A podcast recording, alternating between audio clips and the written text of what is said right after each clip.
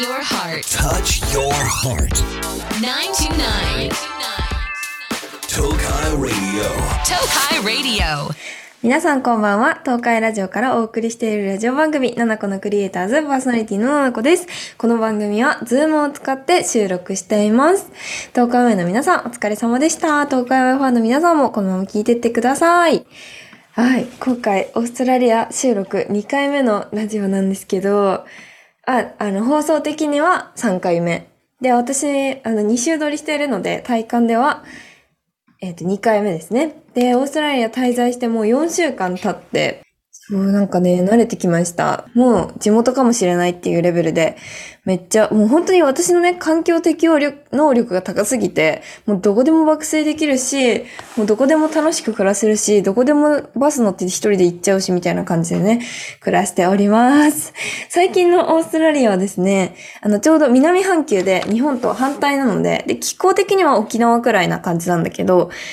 えっとね、日本で言うと4月くらいかな。だから、だんだん暖かくなってきて、そしてオーストラリア、オーストラリア的桜が咲きました。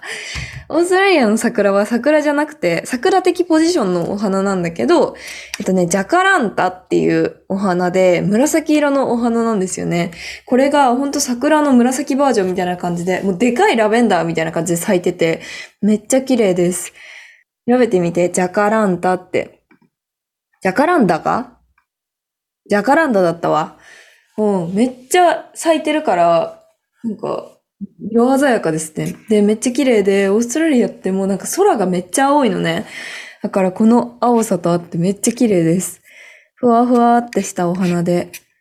ぜひ、これ10月の下旬から11月の下旬とか、ブリスベンは10月中旬から11月中旬くらいまで見れるお花で結構見れる期間も長くて、私の住んでる寮からもたくさんお花見てめっちゃ綺麗だなっていう風に 思ってます。で、あとはね、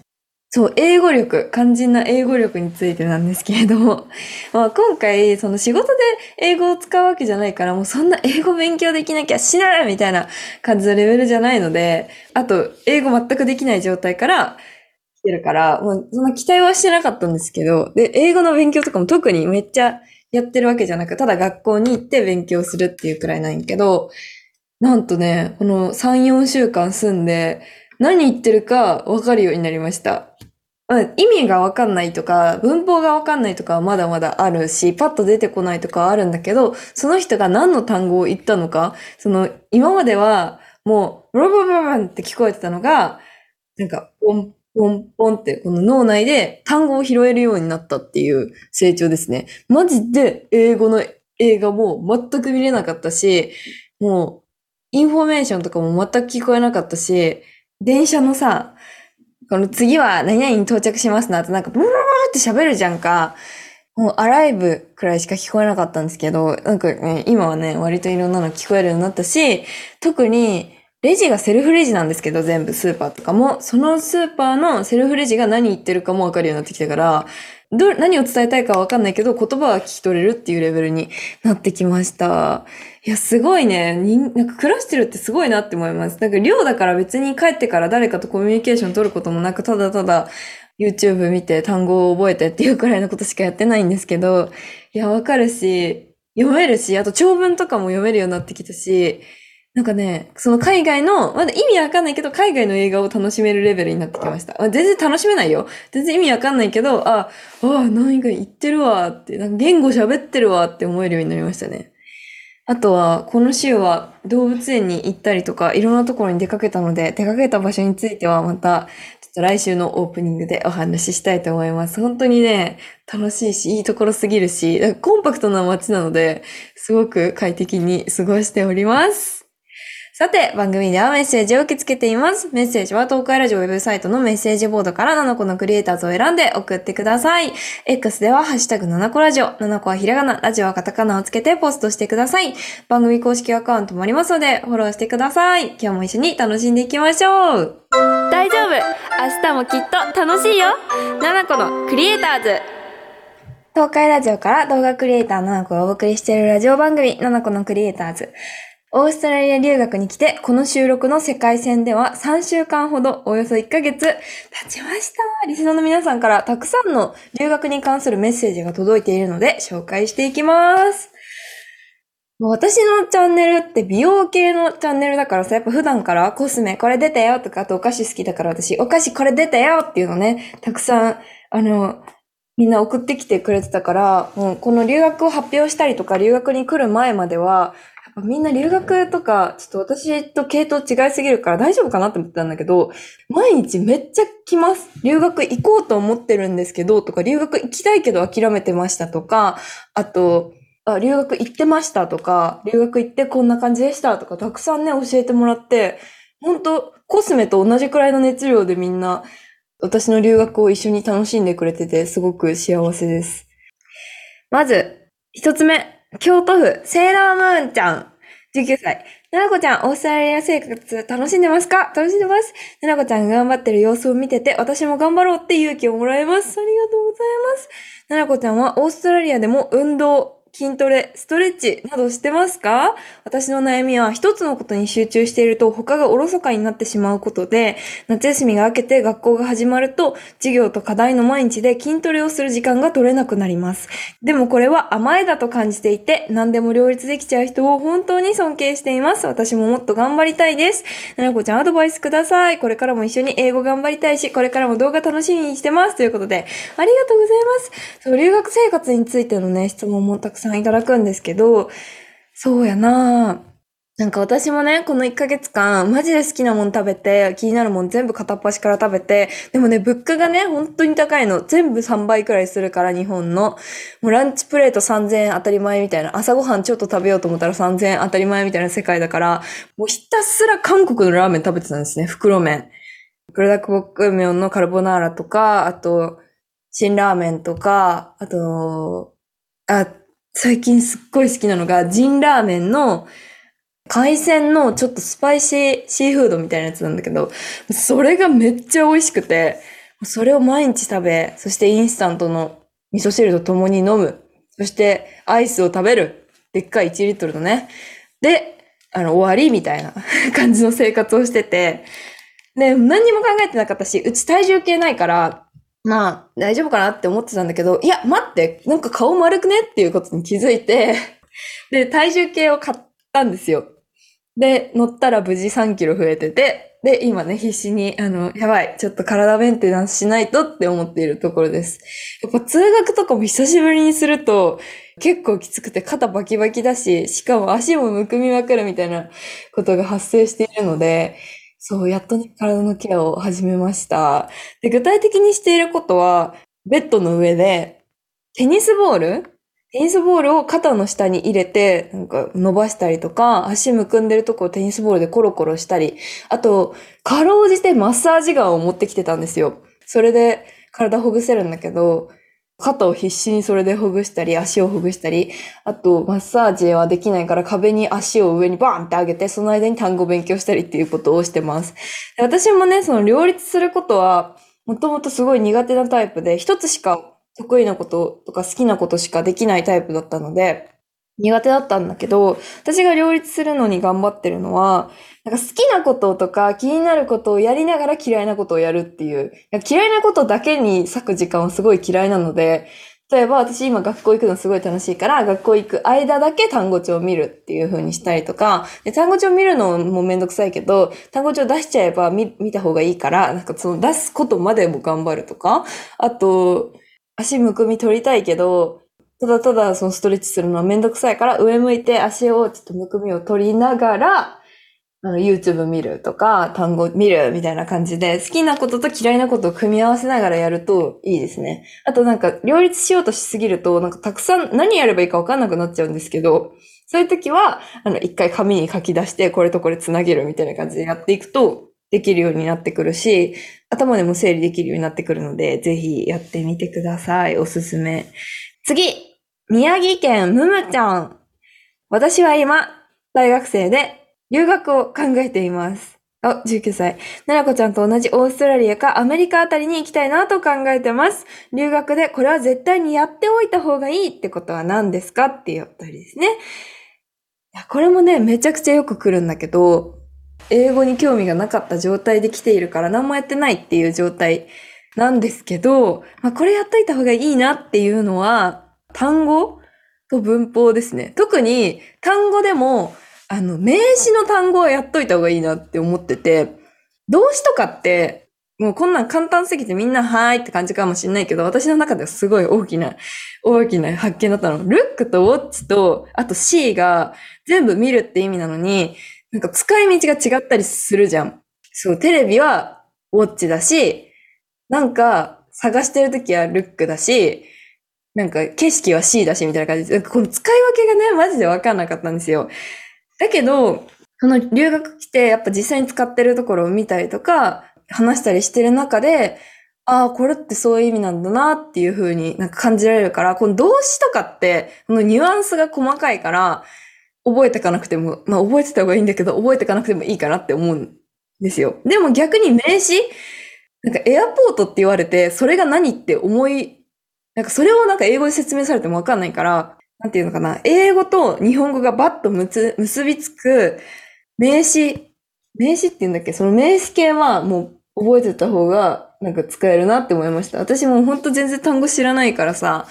そんな人に言えるほどじゃないんだけど、やっぱ名詞分かってるのも大事だなって思うし、どれだけ覚えててもまあなんか損はしないなって思うので、ただただ名詞覚えててほしいな。あとね、文法もね、そんな難しいことやんなくていいから、中学文法くらいは、まあ、パーッと見てった方がいいなって思いました。みんな知ってると思うけどね。私はもうマジで何も知らない状態から来たから、えー、ひっくり返すと疑問になるんだっていうことしか知らなかったくらいで来たので、関係代名詞とか、そういうのをすごい、あの、事前にやっとけばよかったなっていうのを思いました。まあ、こっちでやってんだけど、なんかね、学校の授業とかでも文法を、語学学校なんだけど、文法を英語で説明されるのよ。いや、わからんってみたいな。うん、そうだね。文法、中学英語くらいの文法をさらっと見るくらいでもいいから、さらっと見たりとか、あと日本語と英語にこうガッて変わる本もないから本を買ってくとか、そうだね、単語もある程度はやっぱ覚えてた方がいいなと思いました。まあ私はまあ全然覚えてないんですけど、全然生きてます。次大阪府、ひなあられちゃん。こんばんは。メールを送るのは初めてに近いかもしれないです。ありがとうございます。ついにオーストラリアに飛び立ったななこちゃんの SNS を見ていると、本当に日本にいないんだなと感慨深い気持ちになります。私はカナダに2週間、超短期留学したことがあるんですが、現地の料理が全く口に合わなくて苦労した思い出があります。オーストラリアの食べ物はどうですか？外食はどれくらいしているか気になります。ということで。いやー、それななんか私、寮に住んでいるんですよ。こう仕事もしたいし、こうやってなんか収録とかいろいろなんかこういうの自由にやりたいなと思って寮に住んでるから、もう朝、昼、夜、もう蕎麦食べたりとか、その韓国の麺食べたりっていう感じで、全然オーストラリアのものを食べてないんですけど、いや、ホームステイのね、友達、やばいよ。いや、本当に合わないんだって。なんかさ、お米になんか謎にシナモンがかかってるとか、お米になんかバナナ刺さってたとか、お米になんかビスケット刺さってたとか、本当に感覚がさ、違うから、その悪いとかいいとかじゃなく、もう合わないって言ってた。私はそのマジで現地のものを全然食べてないんだけど、外食でいろいろ食べても美味しいです。だから観光はめっちゃ美味しいし楽しいって感じ。オーストラリア広いしいっぱい土地があるから、牛肉とか牛乳とかがめっちゃ美味しいんですよ。感覚的にもう北海道って感じなんだけど、北海道に近い感じで、あったかい北海道って感じなんだけど、だからもう牛乳とか肉がめっちゃ美味しいから、自分で料理する分にはもうめっちゃ最高です。そうね、でも口に合わないのはね、本当に大変だなって思うけど、すごくそれも勉強になるなっていうのを思いますね。ラジオは耳で聞くんじゃねえ心で聞くんだナナコのクリエイターズト。ーカーラジオから動画クリエイターななこをお送りしているラジオ番組、ななこのクリエイターズ。リスナーの皆さんから届いたメッセージを紹介していきます。名古屋市緑区、サネくん。ななこさんいつも YouTube 見てます。ありがとうございます。私は男子高校に通学している高校1年生なのですが、最近退屈です。学校は勉強命みたいな人ばっかりで入学してからは波長が合わないです。ななこさんは学生時代どのように過ごしていましたか？教えてください。ということで。うん、これね、私の行ってた高校はめちゃくちゃ自由な高校で、そう、なんか自由な高校っていうかめっちゃ校則厳しすぎたんだけど、なんか総合学科だったからさ、好きな気になる授業を取れるみたいな感じだったし、空いた時間、なんか自分で選択するのが大切で自分の特技を伸ばすのが大切っていう感じの学校だったから、その進学校って言われてる学校とは全然ちょっと違うんですよね。そう、なんかね、あの、高校生もいるからさ、うちの語学学校、日本人の高校生の友達とかもできたんだけど、もうなんか、進学校のことを、私たちとは全然違うなって思うから、うまくね、この、あの言えるかわかんないんだけど、私はもう高校時代、とにかくもう好き見つけて遊んでましたね。もうめっちゃ遊んでた。なんかもういろんな人と関わって、もういろんな人と遊ぶっていうのもやってた。なんか結構中学校くらいまでは本当固定された友達しか遊ばないっていう感じだったんだけど、高校行ってからはもういろんな友達を作っていろんなこと遊びに行くとか、いろんなこと興味のあることをするとか、お金はでもなかったからさ、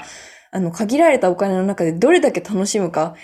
ただただ家の中でカップラーメンを食べるよりも公園でカップラーメンを食べた方が楽しいみたいなことをなんか見つけたりしてましたね。で、全体的にその勉強の面では、興味があることと必要なことはやる。それ以外はやらないっていうのをマジで徹底してて、マジ良くないよ。良くないけど、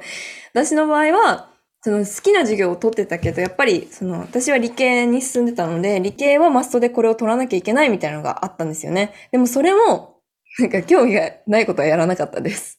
だから興味があった科学がすごい好きだったんだけど、科学はもう徹底的に勉強して、もう絶対に一番になりたいみたいな感じでめっちゃ勉強してたし、逆にその、英会話とかに全然興味なかったし、単語とか、そのボキャブラリーを増やすっていうのに全然興味はなかったので、もうそこはマジ何もやらないし、それやってる時はマジ良くないけど、テスト以外は何もやらないみたいな。テスト以外は科学の勉強するみたいなことをやってましたね。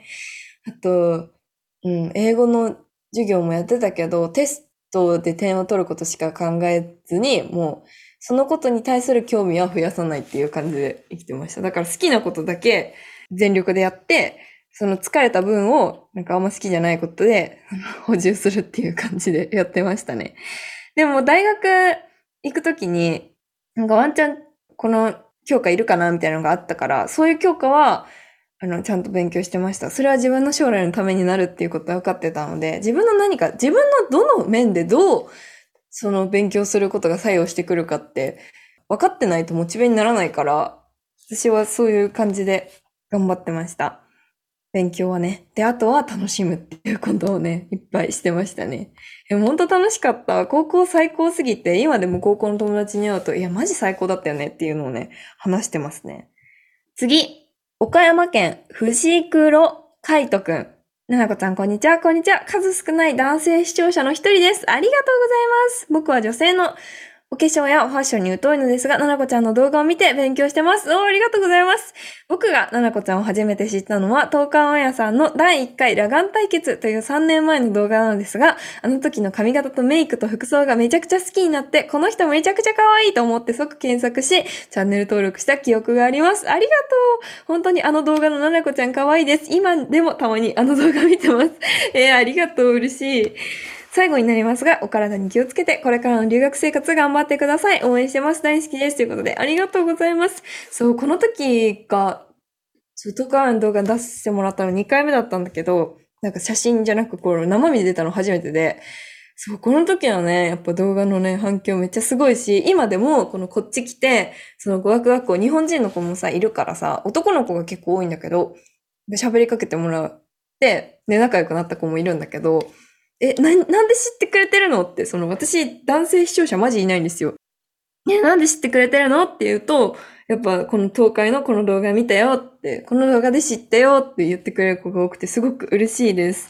あの時の私がね、今の私の友達を作ってくれている。それで仲良くなった子もいっぱいいて嬉しいです。次、そう、ダイエットのね、お話も来てたから、ちょっと、埼玉県のんさん。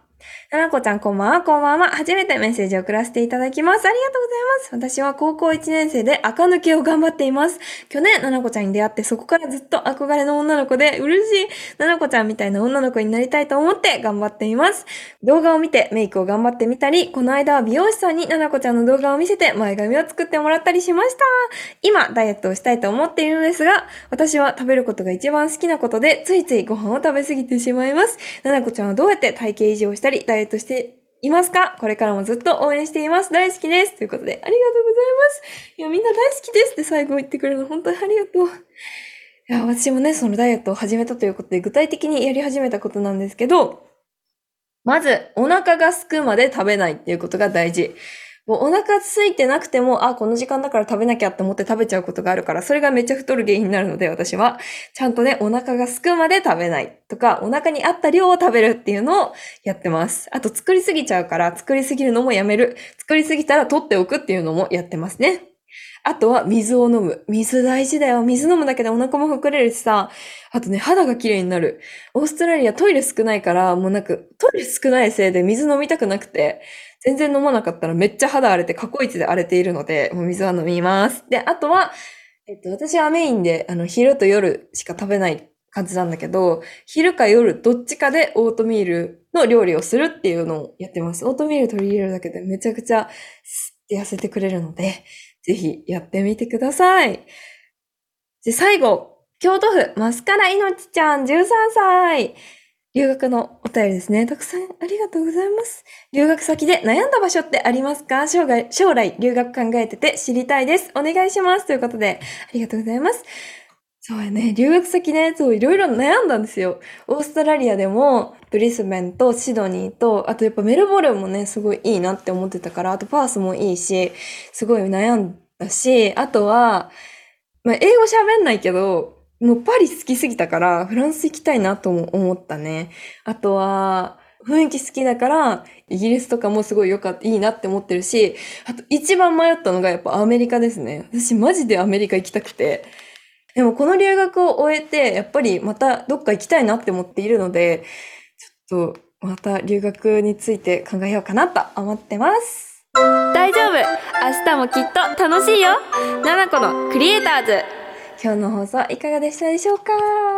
いやもうじオーストラリアめっちゃ留学楽しいし、なんかね、生活するのに最高すぎて、もう観光もめっちゃいいと思うけど、あの生活するの最高だからみんな生活した方がいいかもっていうくらいに幸せに過ごしております。そして今日のステッカー当選者は、伏黒海斗くんです。おめでとうございます。7個からのお知らせです。7個の本、可愛いの魔法、7個ファーストスタイルブック発売中です。そして、ルルシャルムからアイシャドウパレット、ムックボン、リップが出ています。さらに、ゾフトのコラボアイテム、メガネやサングラスが発売中です。チェックよろしくお願いします。さて、番組では皆さんからのメッセージ大募集中です。私、奈々子に伝えたいこと、恋バナ、相談、不相談など待っています。メッセージは東海ラジオウェブサイトのメッセージボードから、奈々子のクリエイターズを選んで送ってください。X では、ハッシュタグ奈々子ラジオ、奈々子はひらがな、ラジオはカタカナをつけてポストしてください。番組公式アカウントもありますので、フォローしてください。そして、リスナーの皆さんからの恋バナメッセージがたくさん届いているので、来週は恋バナスペシャルでお届けします。それではまた、私と来週この時間にお会いいたしましょう。See ya!